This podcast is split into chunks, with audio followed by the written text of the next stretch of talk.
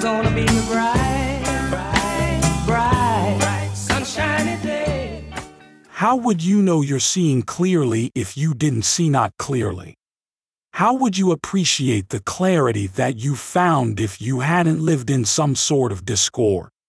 How could you live other than living in alignment with Source? Source, who is always walking with you, thinking with you, living with you, is having a thought about the same thing that you're having a thought. And when you feel good, your thoughts are in sync with Source. Welcome to Infinite Consciousness, a daily inspirational podcast that's dedicated to helping you manifest your dreams faster. Through law of attraction tips, tidbits, and techniques to people who want to improve their lives, become leading edge creators, and gain a deeper understanding of law of attraction.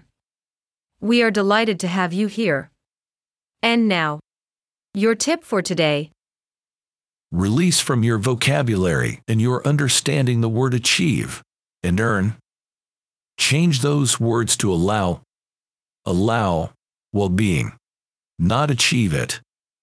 It's not something you need or have to earn.